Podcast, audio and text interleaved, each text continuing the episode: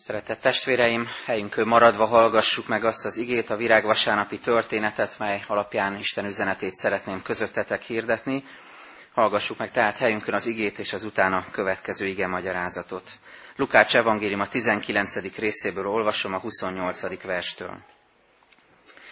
Miután ezeket elmondta, tovább haladt Jeruzsálem felé. Amikor közeledett Bétfagéhoz és Betániához, az olajfák hegyénél elküldött tanítványai közül kettőt, és ezt mondta nekik. Menjetek a szemben fekvő faluba, és amikor beértek, találtok egy megkötött szamácsikót, amelyen még nem ült ember. Oldjátok el, és vezessétek ide. Ha pedig valaki megkérdezi tőletek, miért oldjátok el, mondjátok ezt. Az Úrnak van szüksége rá.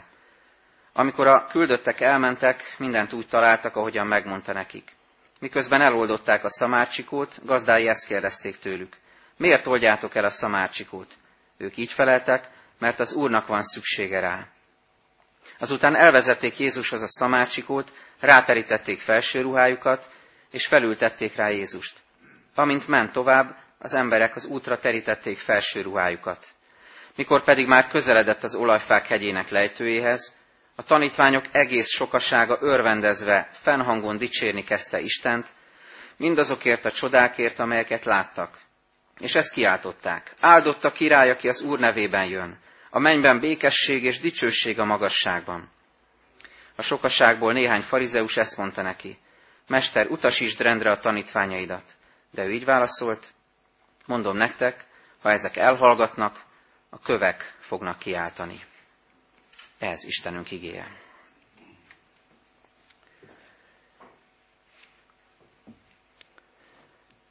Ma virágvasárnap ünnepén hálát adunk azért, hogy újra rácsodálkozhatunk a mozgásban lévő királyra, Jézusra. Akinek a mozgását a lelkünkben mi is követhetjük, akinek a ritmusára mi is ráállhatunk, és vele együtt haladhatunk, ahogy a nő is halad a nagyheti eseményekben. Azért, hogy végül elérjen a Golgotára, hogy oda ajándékozza önmagát mindannyiunk bűneiért a világ megváltására. És olyan jó azt látni, hogy Jézus mozgás az nem egy tehetetlen sodródás az nem olyan, mint az űrben egy tárgy, ami elszabadult, ami, ami levált mondjuk egy űrállomásról, és, és kiszabadult a föld vonzásából, és, és halad, sodródik, ki tudja meddig a végtelenbe, sok-sok fényémi távolságban.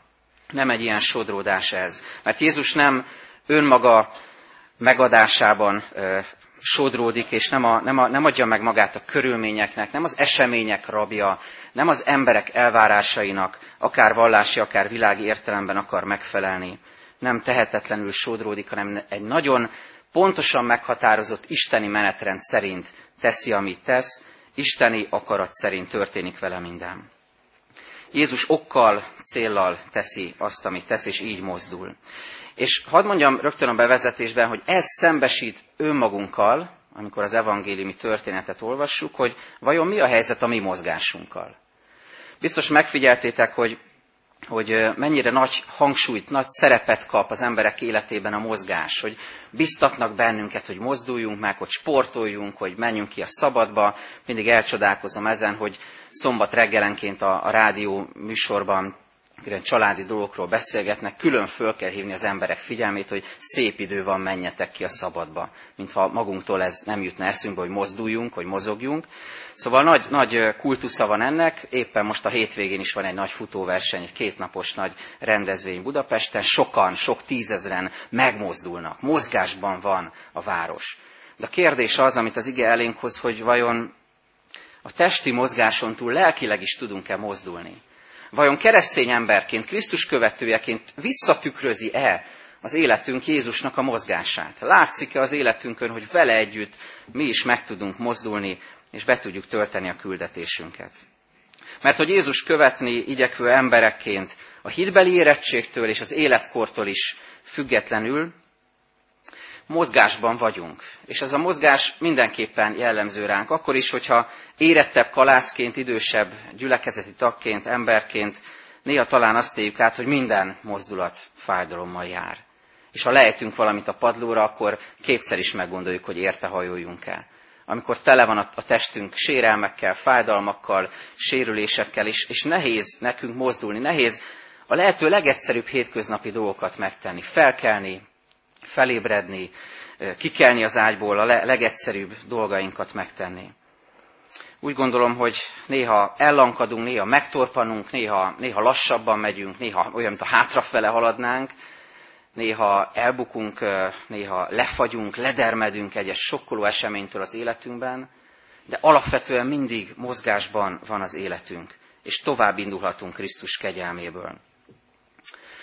Jézus az evangéliumban szüntelenül mozgásban van, mert az evangélium ezt jelenti, hogy a jó hír által valami megmozdul az ember életében. Figyeljétek meg a saját életetekben, hogy igazán akkor történtek a nagy dolgok, igazán akkor indult el valami, amikor az evangélium megérintett bennünket, és akkor tudtunk tovább indulni, tovább építkezni, növekedni.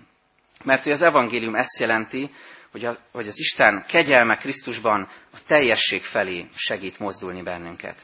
És ezt látjuk Jézus esetében is, hogy ő Jeruzsálem felé halad, Jeruzsálem felé mozdul, közben megmegáll, emberekkel találkozik, beszélget, gyógyít embereket, tanításokat mond, beszélget a farizeusokkal, elgondolkoztatja őket, és közben halad a Golgota felé, az áldozat helye felé. Többször is olvassuk ebben a leírásban is, amit az előbb hallottunk, hogy Jézus tovább haladt, Jézus közeledett, és ez újra meg újra megismétlődik. A virágvasárnapi történetben kétféle magatartással nézhetünk most rá, kétféle karakterre, kétféle viszonyulásra. Nem mind a kettő a tanítványokról szól, de mind a kettőben azt fogjuk vizsgálni, hogy hogyan vagyunk ebben mi, Krisztus 21. századi tanítványaként. Hogy hol találom én meg ebben a helyemet. Hol érint ez engem, hogyan tudok ehhez viszonyulni. Mert az alapkérdésünk az lesz mind a két esetben, hogy tudunk-e együtt mozdulni Jézussal a királlyal. És erre a kérdésre úgy nézünk rá, hogy először megnézzük, hogy a tanítványok serege hogyan üdvözölte kitörő lelkesedéssel Jézust, hogyan tudtak neki örvendezni és hozsannázni, és a másik felében pedig arra fogunk ránézni, hogy, hogy milyen volt az, amikor néhányan a farizeusok közül el akarták hallgattatni ezt a hozsannázást, amikor szerették volna őket elhallgattatni. Tehát először arra tekintsünk rá, hogy milyen az, amikor az őszinte szívből jövő üdvözlésben van részünk a testvéri közösségben. Bizonyára, hogyha az evangéliumi történeteket olvassuk, és az egész Szentírás tanulmányozzuk, akkor azt fogjuk látni, hogy az emberi logikának és minden tapasztalatnak ellentmond, hogy valaki ekkora hatalommal rendelkezik, valaki az egész világ fölött úr, és és mégis mennyire alázatos, mennyire szelíd, mennyire szolgáló lelkületű tud lenni, mint Jézus. Mert hogyha megnézitek a saját életetekben, ami körbevesz minket, és látjuk a híradásokban, és azt látjuk, hogy, hogy a földi hatalom rendszerint hangos, tekintélyelvű, agresszív, arrogáns, és egyáltalán nem önkorlátozó. Sok híres embernek az a szlogenje, vagy az, a, az az arszpoétikája, aki hatalomban, pozícióban van, hogy megteszem, mert megtehetem. Semmi se korlátoz benne. Sem, senki se mondja meg nekem, hogy miért, miért kéne korlátoznom magamat, és leállítanom magamat néha. Az örömhírnek fontos része, hogy Jézus nagyon finoman, nagyon alázatosan, nagyon szeliden simul bele az ember történetébe. Hadd mondjak pár bibliai példát. Figyeljétek meg, hogy amikor Jézus megszületik, abban a legcsodálatosabb módon mutatkozik meg ez, a, ez az emberi történetbe való belesimulás. Azt látjuk benne, hogy Jézus egy, egy karban, egy kézben tartható, megölelhető kisgyermekként jön el a világba. Kell ennél szebb példája annak, hogy Isten hogyan próbál nagyon szelíden bele idomulni az ember történetébe, az emberi létbe. Vagy amikor a Jordánnál feltűnik Jézus a szolgálata kezdetén, és kéri Jánost, hogy őt is merítse be, keresztelje meg. Nem lenne erre szüksége, de jelet ad ebben, ebben is ott van az ő alázata, történetünkbe való belesimulása. Vagy a virágvasárnapon, amikor szamára ül, és így vonul be Jeruzsálembe. Vagy a passió történetben, amikor mindvégig néma marad, csak egy-egy szót mond, egy-egy imádságot mond, vagy az atyára tekint, és akkor mond ki szavakat, de alapvetően néma marad, amikor őt megalázzák, gúnyolják, megostorozzák és keresztre feszítik. És eszembe juttatta ez azt a történetet, amikor Fülöp találkozik az etióp kincstárnokkal föl a hintójára, és mennek a pusztaságban, és magyarázzanak az írásokat. Emlékeztek arra, hogy melyik tekercset olvassa akkor az etióp kincstárnok? Ézsaiás próféta tekercsét, ahol ezt olvassa, amikor kínozták, alázatos maradt, száját sem nyitotta ki, mint a bárány, ha vágóhidra viszik, vagy mint a jú, mely némán tűri, hogy nyírják, ő sem nyitotta ki száját.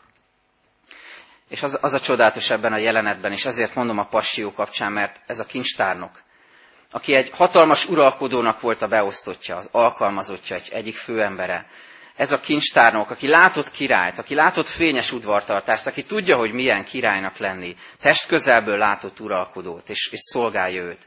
Ezen az igén tér meg. Ez az ige az, ami megindítja a szívét, hogy van egy király, aki néma marad, aki vágó báránként megy a vágóhidra, és engedi, hogy őt megalázzák és megöljék. Ez az, ami megindítja őt, ami arra indítja, hogy megkeresztelkedjen, és átadja az életét Istennek. És végül ott van a kereszt is, amikor Krisztus lenéz és imádkozik az őt vádolókért, atyám, bocsáss meg nekik, mert nem tudják, mit cselekszenek. Jézus tehát így érkezik meg Jeruzsálembe, betöltve a zakariási proféciát. Zakariás azt mondja, örvendj nagyon Sion leánya, újjong Jeruzsálem leánya. Királyod érkezik hozzád, aki igaz és diadalmas, alázatos és szamáron ül, szamárcsikó hátán. Ezt a szeléden, ezt az alázatosan érkező királyt Jézust fogadja örömmel a tömeg, aki a tanítványokból áll alapvetően. Olyan érdekes volt erre ránézni, hogy Lukács leírása szerint itt a tanítványok nagy serege, nagy sokasága az, aki fogadja Jézust és hozsannázik neki. És engedjétek meg, hogy három gondolatot, három kérdést hadd hozzak elétek így az első üzenet kapcsán. Az első kérdés, hogy hogy jön Jézus az életedben? Hogyan tapasztaltad már meg, és hogyan tapasztalod ma meg Jézusnak ezt a szeliden a történetedbe, az életedbe belesimuló kegyelmét. Észreveszed-e azt, hogy Jézus nem egy pusztító meteoritként csapódik bele a világodba, hogy azt megrengesse, elpusztítsa, felégesse, és ne hagyjon maga mögött semmit, hanem nagyon szeliden, nagyon kedvesen jön be, egy emberi szón keresztül, egy gesztuson keresztül, egy hozzád hajló, irgalmas cselekedeten keresztül, egy énekversen keresztül, egy, egy meghallgatott üzeneten keresztül, vagy egyszerűen csak egy, egy csöndes pillanaton keresztül, amikor megsejtesz valamit Isten csodálatosságából. Hogy jön Jézus az életedbe? Hogyan látod az ő szelid belesimulását a történetedbe? A második kérdés, második gondolat így szól, vajon tudnak-e összefogni úgy ma is a 21. század elején a tanítványok, mint akkor? És tudják-e kiáltani, hogy hozsánna? Áldott, aki jön az Úrnak nevében. Döbbenetes ezt látni, hogy milyen egységben vannak itt a tanítványok seregei. Köszöntik Jézus, látják őt királynak. Lehet, hogy még nem teljesen értik, hogy hogyan lesz ez, nem pontosan értik Jézust, de itt összefognak és üdvözlik őt. Vajon tudunk-e túllátni a felekezeteken, a csoportokon, Tudunk-e túllátni a gyülekezeten? Tudunk-e túllátni a kegyességi irányzatokon, amikhez annyira tudunk ragaszkodni, a saját látásmódunkhoz? Tudunk-e mindezen túllátni azért, hogy egységben legyünk? Mert én úgy gondolom, hogy egy hitvallásos helyzetben vagyunk a 21. század elején is. Amikor azzal tudnánk igazán szolgálni az emberiséget, azzal tudnánk igazán az evangéliumot megjeleníteni, hogyha nem acsarkodnánk, ha nem veszekednénk részletkérdéseken, hanem egységesek tudnánk lenni Krisztus üdvözlésében, abban, hogy áldott, aki jön az Úrnak nevében, abban, hogy Jézus a király. A héten olvastuk a Bibliolvasó kalauz szerint a János 17-ben Jézus főpapi imáját, amiben ő többször visszatérő módon azért imádkozik, hogy egyek legyenek. Hogy mi az ő tanítványai, végre megvalósítsuk azt az isteni szent háromság mintát, ami, amire ő hívott bennünket. Miért imádkozik ezért Jézus? Mert nagyon kínosan, nagyon nehezen, nagyon lassan tud csak megvalósulni közöttünk. Jézus azért imádkozik, hogy egyek tudjunk lenni. Mátraházán voltam az elmúlt napokban egyházmegyei lelkész továbbképzésen. Tanultunk, gondolkoztunk, együtt próbáltuk egymást támogatni a szolgálatunkban, és jó volt erre a, erre a közös látásra is eljutni, hogy szeretnénk együtt tenni valamit a városért, Budapestért hogy egységben legyünk, hogy ne csak elszigetelt várak, elefántcsontornyok legyenek a gyülekezetek, hanem közösen tudjunk mozdulni a misszióban Budapestért, azért, hogy minél több embert elérjen az evangélium. Ez Jézus vágya, vajon tudunk-e összefogni, és így üdvözölni Jézust. És a harmadik gondolat, harmadik kérdés, hogy Vajon tudunk-e Jézussal, a királlyal együtt mozdulni, az ő ritmusára ráállni, az általa kijelölt irányba nézni, az általa vagy a tőle kapott üzeneteket megérteni, azokra rezonálni, és azokban engedelmesnek lenni. Mert hogy vannak nekünk mozgásaink, van nekünk mozgolódásunk, néha iceg, mocorgunk ezerrel, de, de nagyon, nagyon nehéz nekünk egy irányba mozdulni. És Jézus erre hív bennünket, hogy tudjunk arra mozdulni, amerre ő hív bennünket. Meg tudjuk-e érteni, hogy itt nem földi uralkodás lesz. Meg tudjuk-e érteni éppen ma a virágvasárnapi evangéliumot halva, hogy itt nem fehér ló van, hanem szamár. Itt nem fényes, díszes királyi fejdísz van, hanem megsebző tövis korona. Meg tudjuk-e érteni, hogy itt nem egy mívesen faragott trón van, hanem egy szálkás keresztfa. És amikor azt mondjuk, hogy áldott a király, aki az Úr nevében van, akkor észben tudjuk-e tartani, hogy ez hova fut ki. Hogy amikor Jézus bevonul Jeruzsálembe, annak a kereszt lesz a vége hogy amikor mi győzelemre vágyunk, akkor át kell mennünk a, a kereszten, a bűnbánaton, a bűnbocsánaton, és így lesz részünk a győzelemben. De így részünk lesz. Mert győzelem vár ránk, de csak úgy, hogy megértjük, hogy Krisztus győzelmet arat a bűneink és a halál felett. Az első üzenet tehát ez, amikor hozsannát kiáltunk Jézusnak a tanítványok seregével együtt, az érkező királyt köszöntjük, akkor megláthatjuk, hogy vele győzelem vár ránk, de ez a keresztúton keresztül visz. Második üzenetként pedig hadd tekintsünk rá az ére másik oldalára is, hiszen amikor a tanítványok hozsanát kiáltanak, akkor nem mindenki rezonál erre pozitívan. Vannak, akik, akik elkeserednek ettől, vagy felháborodnak ezen, meg botránkoznak ezen, és rendre akarják utasítani a tanítványokat. Vannak, akik lelkesültek, felszabadultak, és így fogadják Jézust, és vannak, akik pedig egyáltalán nem tudnak Jézusra tekinteni így, hanem helyre igazítást kérnek. Arra kérik Jézust, fedje meg, dorgálja meg, igazítsa ki, utasítsa rendre a renitens, a tiszteletlen, a, a vallásilag képzetlen tanítványait. Legyen rend. Ne lehessen ilyet mondani Jézusnak, hogy áldott a király, aki az Úr nevében jön. Mit jelent ez ma testvérek? Azért nehéz ezzel mit kezdeni és fogást találni rajta, mert ez a lelkület manapság nem két lábon járó farizeusok formájában ér el bennünket. Nem ennyire nyilvánvaló módon, mint ahogy itt az igében látjuk, hanem inkább a világ szellemiségének a farizeizmusa, álságossága, szemforgatása, kettős mércéje, szinkretizmusa az, ami kísértésként, támadásként megjelenik az életünkben. Hogyan tudunk Jézussal együtt mozdulni, hogy ez volt a fő kérdésünk, és ebben az esetben az a kérdés, hogyan tudunk Jézussal mozdulni, amikor nem mindenki újong lelkesen neki, mint királynak. Mert Jézus azt szeretné, hogy akkor is vele együtt mozduljunk, amikor ez nehéz. Amikor nem a tanítványok seregében vagyunk, és egyértelmű, hogy hozsánna, hanem amikor ellentétes hatások érik az életünket. Ő azt mondja, hogy, hogy ekkor is tudjunk kiállni mellette, és tudjuk őt királynak, megváltónak látni. Hadd mondjak pár példát végül. Például, amikor betegségek, gyengességek, nehézségek, kísértések környékeznek bennünket, és valaki esetleg neked szegezi, hogyha hívő ember vagy, Isten hogy engedheti ezt az életedben? Hogy, hogy nem ment meg? Nem rémlik valahonnan ez a gondolat, testvérek, a kereszt körül? Hogy, hogy nem ment meg? Ha Isten fia vagy, ments meg magad. Ha tényleg te vagy a megváltó, akkor szólj az atyának, hogy segítsen, küldjön angyalokat, és, és mentsen meg téged. Ismerős ez a gondolat, és bennünket is sokszor megkörnyékez a világnak ez a farizeusi támadása. Vagy amikor idős emberként már küzdelem minden nap, és ráadásul szembenézel azzal a gondolattal, hogy lehet, hogy terhére vagy valakinek. Lehet, hogy terhére vagy a családtagjának, és nem akarsz senkinek a terhére lenni a környezetedben, és nem érted, hogy miért kell még mindig folytatni ezt az utat. Akkor is megkísért ez a, ez a gondolat, ez a támadás, hogy tagad meg Istent.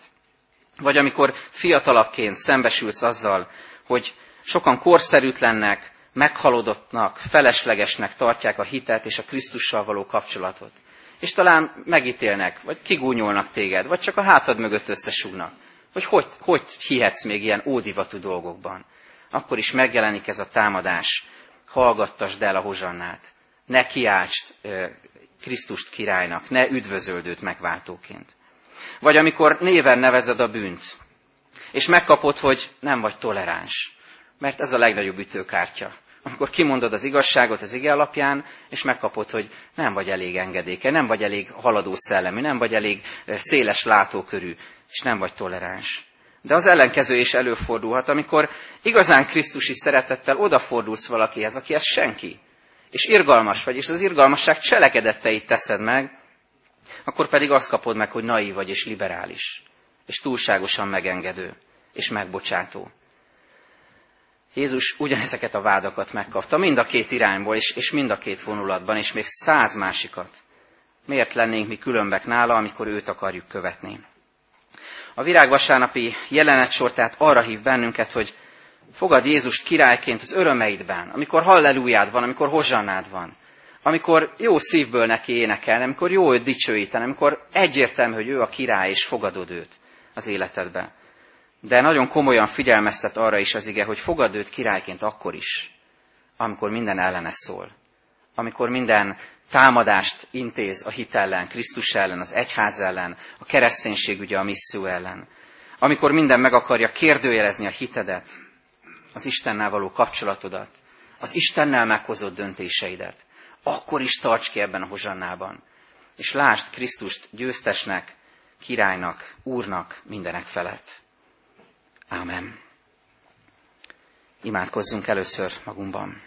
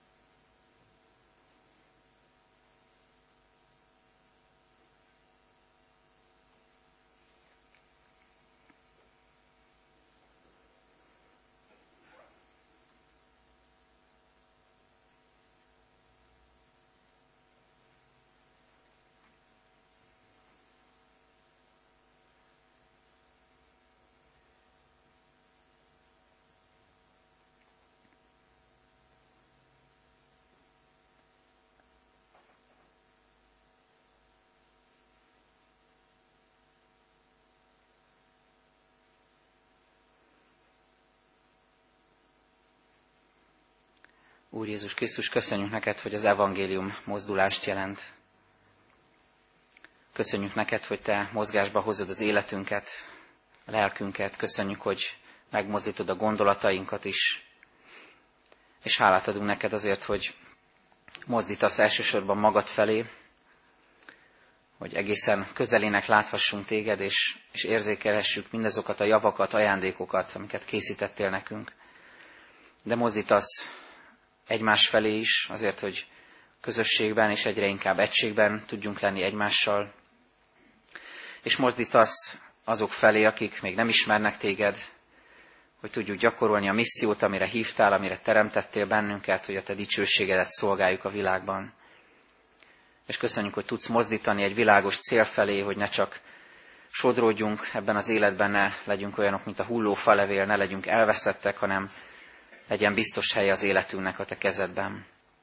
Köszönjük, hogy a szent lelkeddel végzed el ezt a mozgást, hiszen a te lelked olyan, mint a szél, nem tudjuk honnan jön, hová megy, de nagyon valóságosan működik. Köszönjük, Urunk, hogy elét hozhatjuk nehézségeinket, betegségeinket, könyörünk a betegeinkért, a gyászolókért, a betegeket ápolókért, akik álhatatosan küzdenek napról napra egy-egy beteg családtag mellett, vagy a rájuk bízott idősek mellett. Könyörgünk az egész gyülekezetünkért, kérünk, hogy áld meg az idősebb testvérek életét, megfáradásaikban, de örömeikben is, kitartó, hűséges imádságaikban. Légy velük, és, és köszönjük, hogy annyi mindent tanítottál már rajtuk keresztül nekünk. És köszönjük, hogy nem csak fiatalok és nem csak idősek vannak a gyülekezetben, hanem együtt lehetünk és így alkothatunk egy családot. És könyörgünk, Urunk, azért, hogy Te adj mindannyiunknak olyan nagy hetet, olyan ünnepi alkalmakat, amelyeken megújulhatunk a hitünkben, és rácsodálkozhatunk újra a Te szeretetedre. Köszönjük, hogy meghallgattad a magunkban elmondott imákat, És most fennállva közösen mondjuk el a tőled tanult imádságot. Mi, atyánk, aki a mennyekben vagy, szenteltessék meg a te neved, jöjjön el a te országod, legyen meg a te akaratod, amint a mennyben, úgy a földön is. Minden napi kenyerünket add meg nékünk ma, és bocsáss meg a mi védkeinket, miképpen mi is megbocsátunk az ellenünk védkezőknek. És ne védj minket kísértésbe, de szabadíts meg minket a gonosztól, mert tiéd az ország, hatalom és a dicsőség mind örökké. Ámen.